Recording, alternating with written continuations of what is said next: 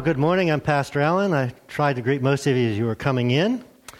Um, I do have an announcement. Justin, great job. But uh, we are planning our, finally planning our mission construction trip to Cleveland. Uh, it's going to come up here in about three weeks. Um, we had a meeting between services. If you're in this service and have interest in going with us, please either contact me or write it on your, on your card.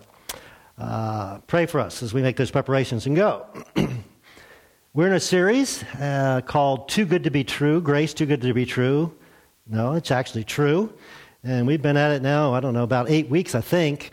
And we started a week ago with this topic, our first week uh, how to connect with God.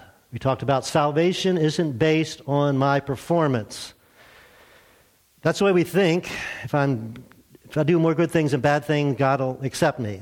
No, no, no, no, no. We can't do enough good things.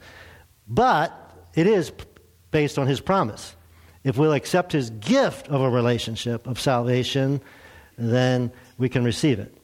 And then a couple weeks ago, we talked about I'm not okay, meaning I mess up. Um, I don't treat God as good as I should.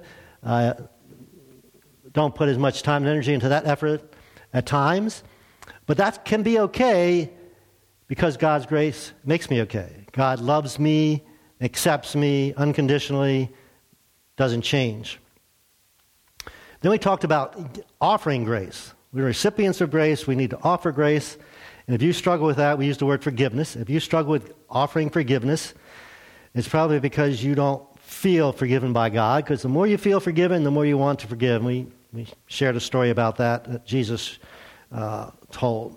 and then, then last week we talked about those times when we drift away from God, we step away from God, we move away from God, uh, what happens? And we said, no matter how far you step away from God, it's always only one step back to God. And again, that's because of His grace. so we got a new topic today, really important topic. I'm calling it transforming grace. I want to start with telling you a, true story. It happened about uh, 200 years ago guy by the name of Nicola, Nicolai uh, Paganini, uh, Paganini. If some of you are musicians, you probably know of him. He was probably the most famous violinist of all time. He, he was able to play things nobody else could play. became very famous. Actually, uh, uh, as I was studying this week, I found that he became the, the, the most wealthy musician in his day. He lived in Italy and traveled around Europe.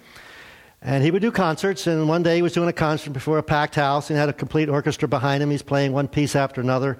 He finally gets to the final piece, the, uh, the masterpiece, the concerto, to end the concert. And as he's playing, one of the strings break on the violin. Violins have four strings, I believe. And one of the strings breaks, and what does he do?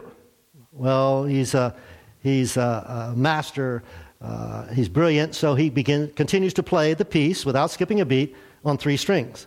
Believe it or not, a second string breaks. Now he's down to two strings. What do you do? Again, he's so gifted, he continues to play this the most difficult piece uh, on two strings. And would you know it? A third string breaks, down to one string. And he continues to play. And as he finished the piece, the people stood and applauded and applauded and applauded because of his, his brilliance. And as the applause ended, he held up his violin. He said, Paganini with one string. Now, I tell you that story because he could have quit. He could say, Oh no, a string is broken. I can't do this. But he wasn't stopped by difficulties, adverse circumstances in his life. All comes down to attitude. And that's what I want to talk to you about this morning. First, I want to talk about things that affects my attitude, but it really is things that potentially affect your attitude because they don't have to. Now, the first thing is Zig Ziglar calls stinking thinking. I like that phrase. How long does it take you to fall into stinking thinking? Uh, it's easy to do if you like watch the listen to the news and about all the terrible things happening. You know, I'm watching TV sometimes at 11 o'clock at night, and the first thing that happens after that is the news comes on. It's a DC channel, and it's usually about somebody got murdered.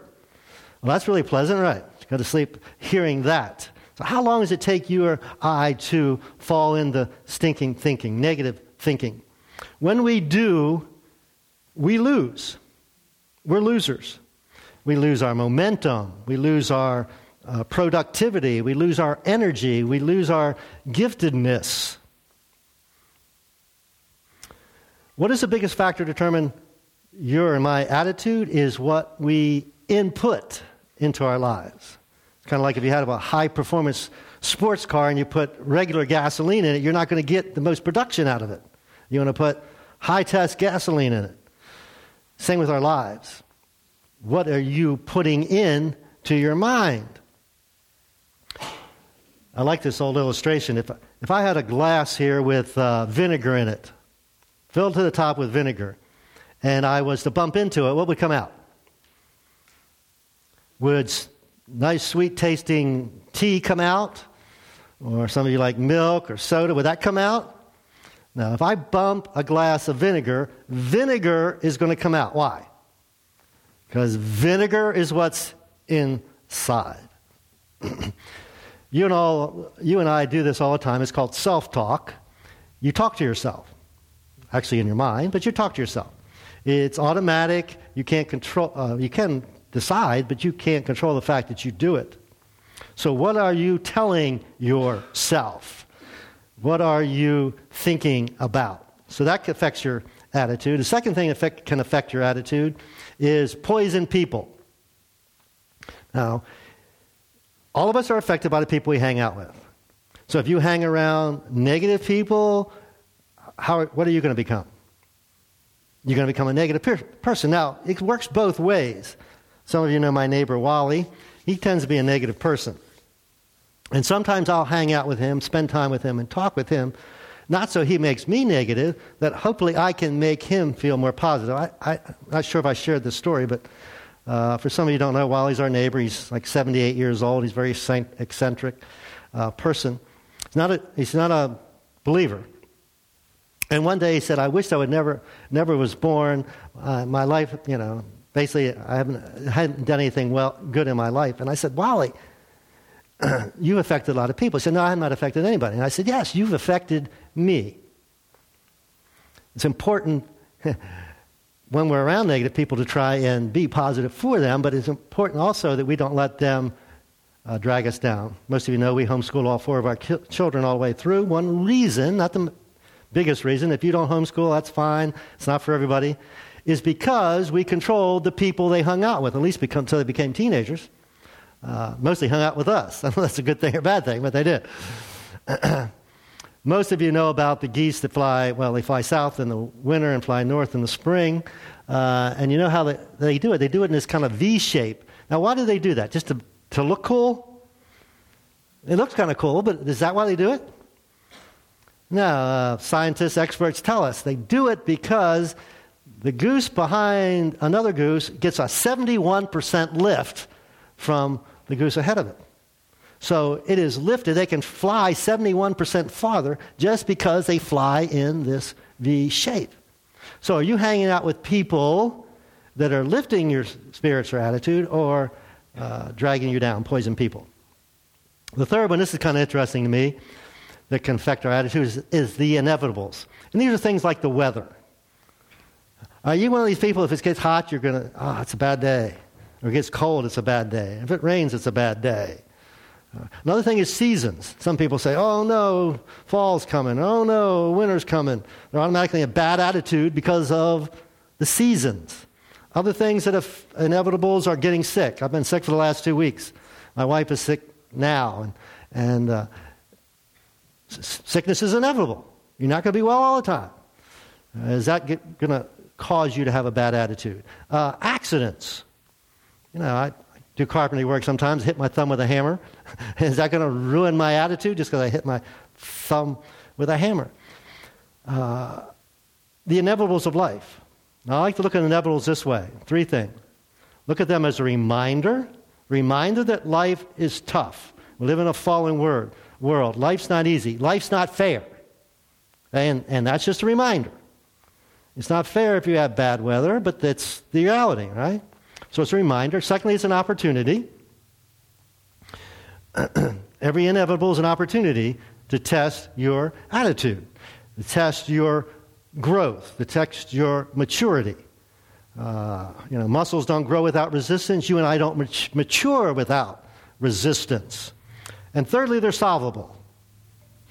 Whatever it is, it's solvable. You just wait a while, the weather changes, right? Uh, you hit your thumb, it heals. So, whatever these things are that potentially have a negative effect on our lives are solvable. Now, we're going to look at a passage of, of the part of the Bible where a guy by the name of Paul wrote. And Paul had a really bad attitude, especially toward Jesus followers early in his life. He got them arrested and killed. He thought they were corrupting uh, Judaism. Then he had this dramatic encounter with God, became a Jesus follower. And uh, we're going to look at something he wrote near the end of his life. And if you read different accounts of his life, he had a tough life, a lot tougher life than you and I. He was shipwrecked and stoned and lots of other things. And we're going to look at something he wrote near the end of his life to a church that he helped start in Philippi. And we're going to start with a verse in chapter 2, verse 5. And he says this You must have the same attitude that Christ Jesus had. Now, if you're not a Jesus follower here this morning, obviously you don't have to, but I, think we can learn a lot from Jesus. Those of us that are Jesus followers, um, you must have this attitude. Now, obviously, we have a choice. You know, I, I can say to, to you, you, you, you must come to church next week. Will you come next week or not? I, I don't know. You still have a choice. But the, from my perspective, the good thing for you to do is to come to church next week. Paul said the good thing for you to do is have the same attitude that Christ Jesus had. And the next verse, he says one of the keys. He talks about he gave up his rights. Now, Jesus is God. He lived in heaven. He could have stayed in heaven. We don't know how fantastic that is, but he could have chosen to do that. But instead, he gave up that right to stay there and came down and hang out here with us. That was his choice. So anytime you and I cling to our rights, demand our rights, it's going to affect our attitude. You know, I deserve to get an A in, in school. Uh, some of you are teachers. You, you, know, I deserve to have good students. You know, I deserve to have good employee, or I deserve to have this. I, even worse, I deserve, it's my body, I deserve to have an abortion if I want to. Jesus said, I didn't come to be served, even though I'm God. I came to serve.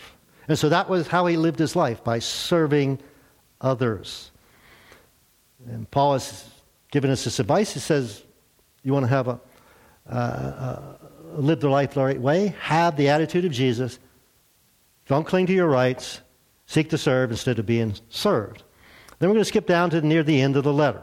and he says, Now, this verse is, is, is, significant to me because I preached my first sermon, I won't tell you how many years ago it was, uh, from this, this text. This is my text, my first sermon. Always be full of joy in the Lord, and I say it again, rejoice. Now, what is Paul saying here? Is he saying always be happy? And you know where he was when he wrote this? Who knows where he was? Somebody knows. He was in prison. And he wasn't going to get out. In fact, they was, best we can tell, he was eventually executed. And he says, always be full of joy. Now, he's not saying always be happy. That's two different things. Happiness is based on happenings. So if you're in prison, the logical thing is not to be happy, unless you're crazy, right? So he wasn't happy, but he was full of joy. Joy what? In the Lord. Why or how? Because he knew that no matter what happens, he's in the Lord. He's connected with God. In fact, earlier on he says, to live is Christ, to die is gain. You know, it's kind of a win win. So, what are you seeking? Are you seeking happiness? That's what most people are seeking, right? They just want life to be good, life to be easy, everything to go well. Or are you seeking something deeper? Uh, the joy of the Lord, something that you don't lose when the circumstances aren't, aren't the best. So let's skip down a few verses. A lot of good stuff in this chapter, but we can't talk about it all. And then he, verse 8, he says, Dear brothers and sisters, that's other Jesus followers, But if you're not, again, we're glad you're here and good advice for everyone. Fix your thoughts on what? The lightly lose when they're talking about the latest murder in D.C.? Uh-uh. It says, fix your thoughts on what is true and honorable and right and pure and lovely and admirable. Think about things that are excellent and worthy of praise. The old computer adage, garbage in, garbage out thing. Right? You put garbage in, you're going to get garbage out. You put garbage in your mind, you're going to get garbage out. So you and I need to examine what we're putting in here, right? Whether it's what we watch, what we listen to, what we read, people we hang out with. You get a lot of negativity in, what are you going to get out? You get negativity out. So fix your thoughts on things that are excellent and things worthy of praise. Then he goes on. I know how to live on almost nothing or with everything. So at one time he was a wealthy person, had everything that he could want. And other times in his life he had little or nothing, now in prison, for example. But I've learned. Are you and I naturally content? Who's naturally content?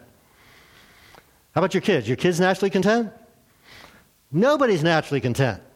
They say, I've learned this, meaning you and I can learn this. I've learned the secret of living in every situation, whether it is with full stomach, empty, with plenty or little.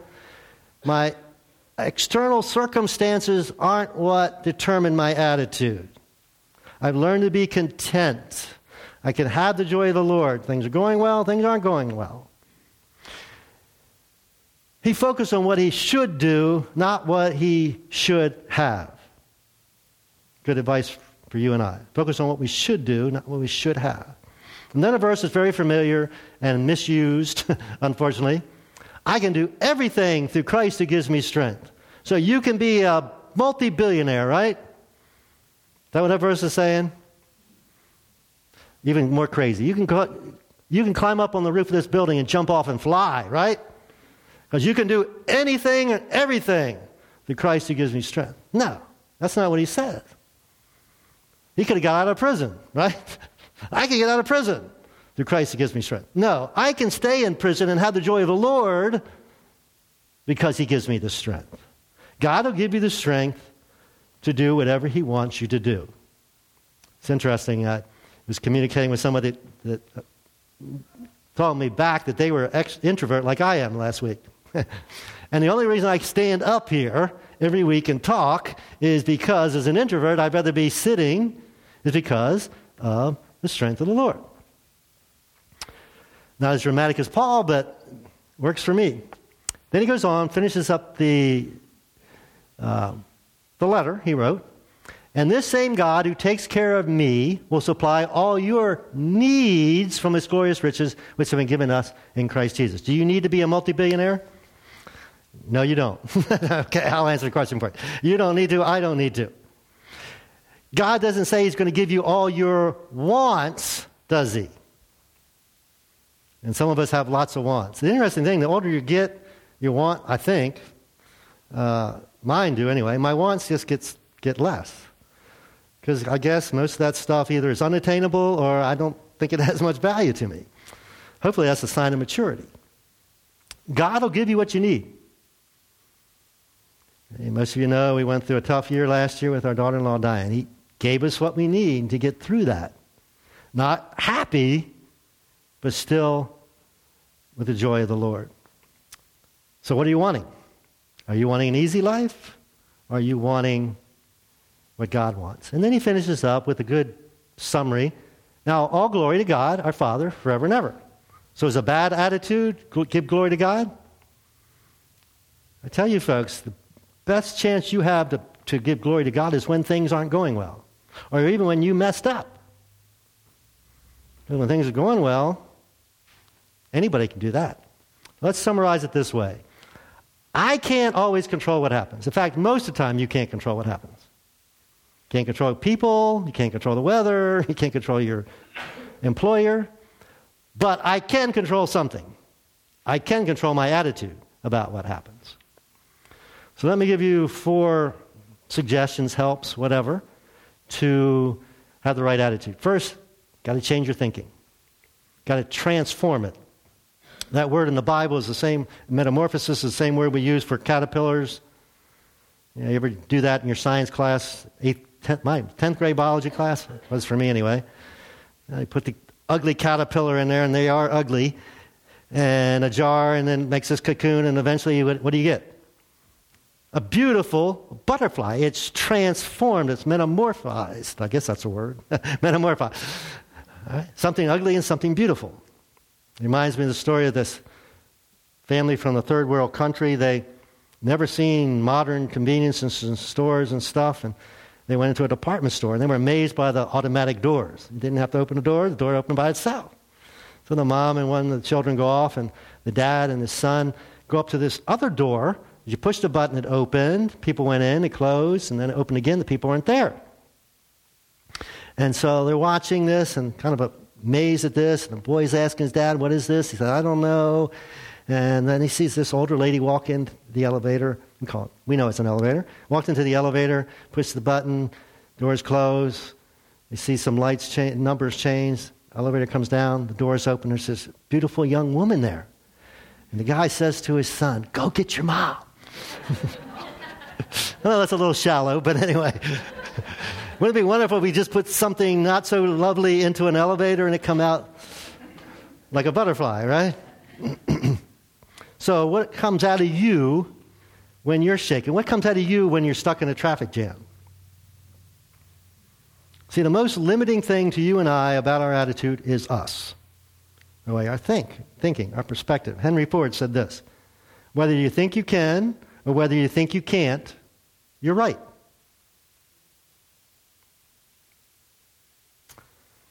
Bad attitude's like a flat tire. Until you change it, you're not going anywhere. Your attitude is more important than circumstances, more important than your intelligence, more important than your money, more important than your skills. And Christian optimism, if you will, good attitude, is based on the knowledge that our God is a loving, caring God and He is in control. So change your thinking. Secondly, focus on others. Focus on others. Uh, magazines have changed over the years. Used to be a popular magazine was Life magazine. Then it got to be People magazine, which is still pretty popular.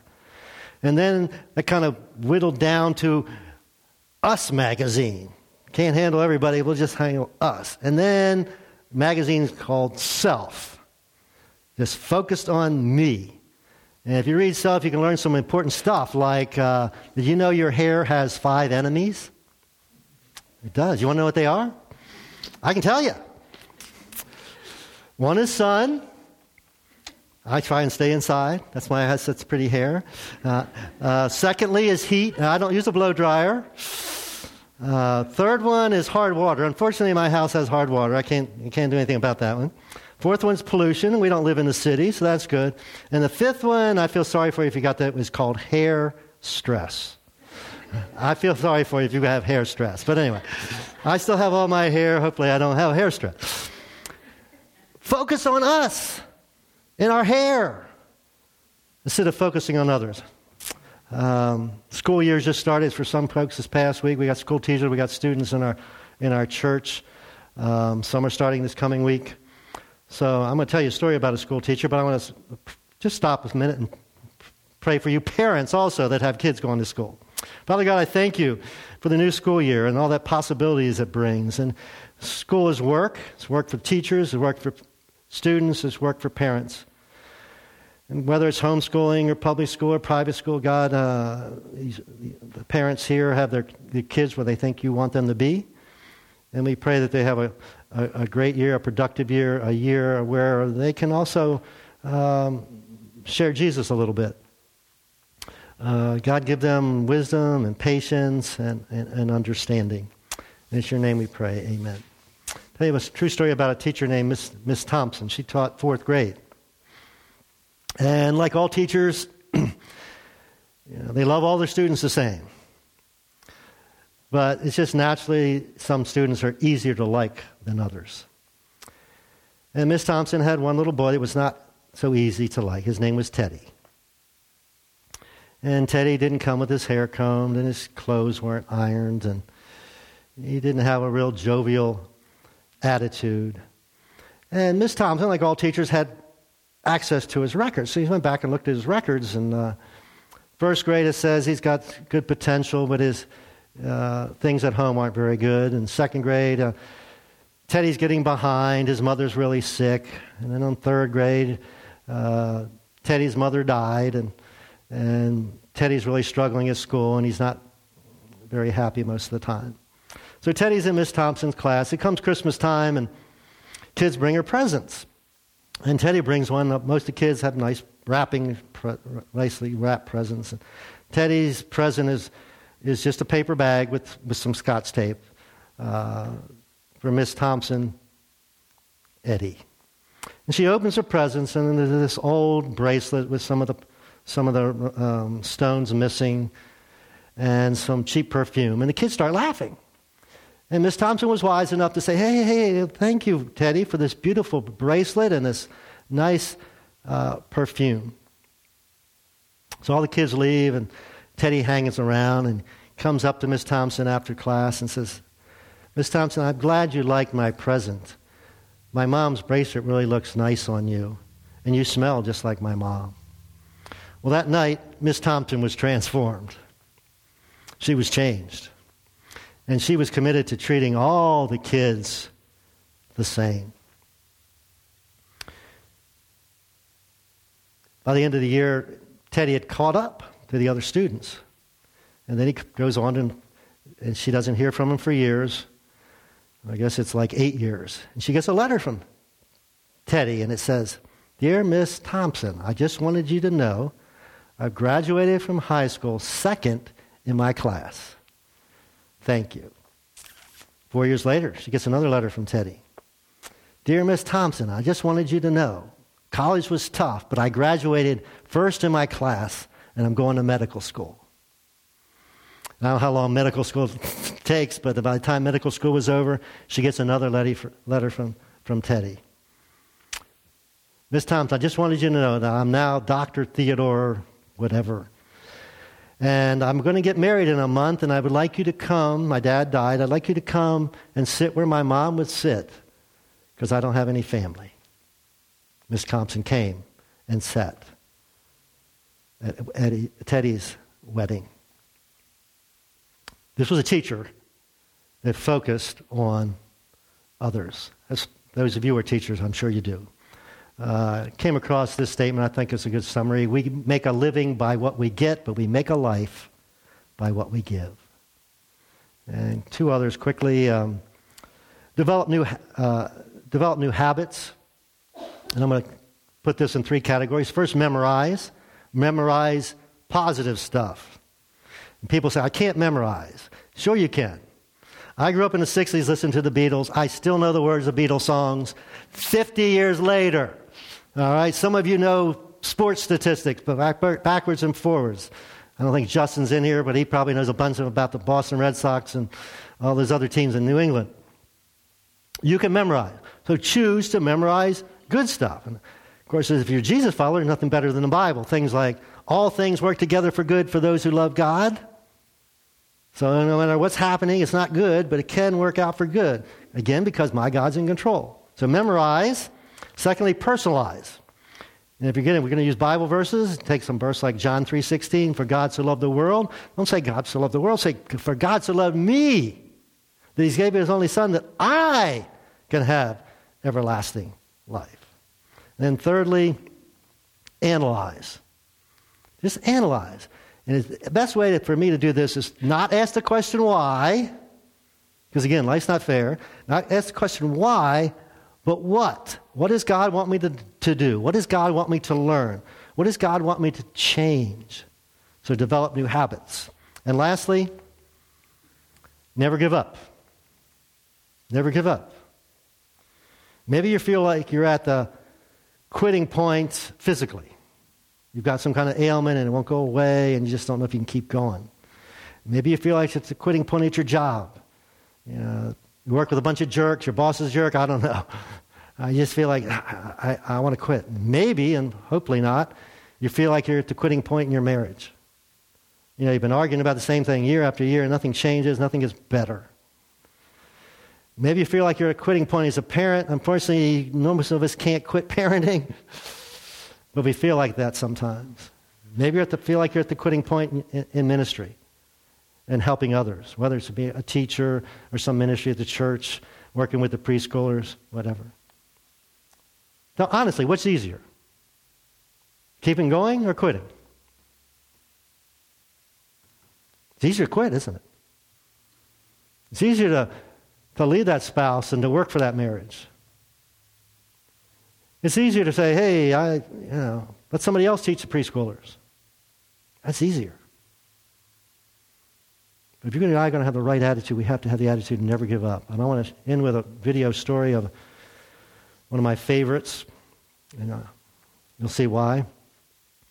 It's about the 1992 Olympics in Barcelona, about a semi-final of the 400 meters, and a, a guy by the name of Derek Redmond, who was favored to at least medal, so he would finish in this race so he could race in, in the finals. You look in the records books, it says under his name, race abandoned. It's not true, is it? One of the greatest misnomers in history. Probably no other semifinal race in Olympics is even remembered. If you go to this YouTube, over 12 million people have watched. I can't always control what happens, but I control my attitude about what happens. Let's pray.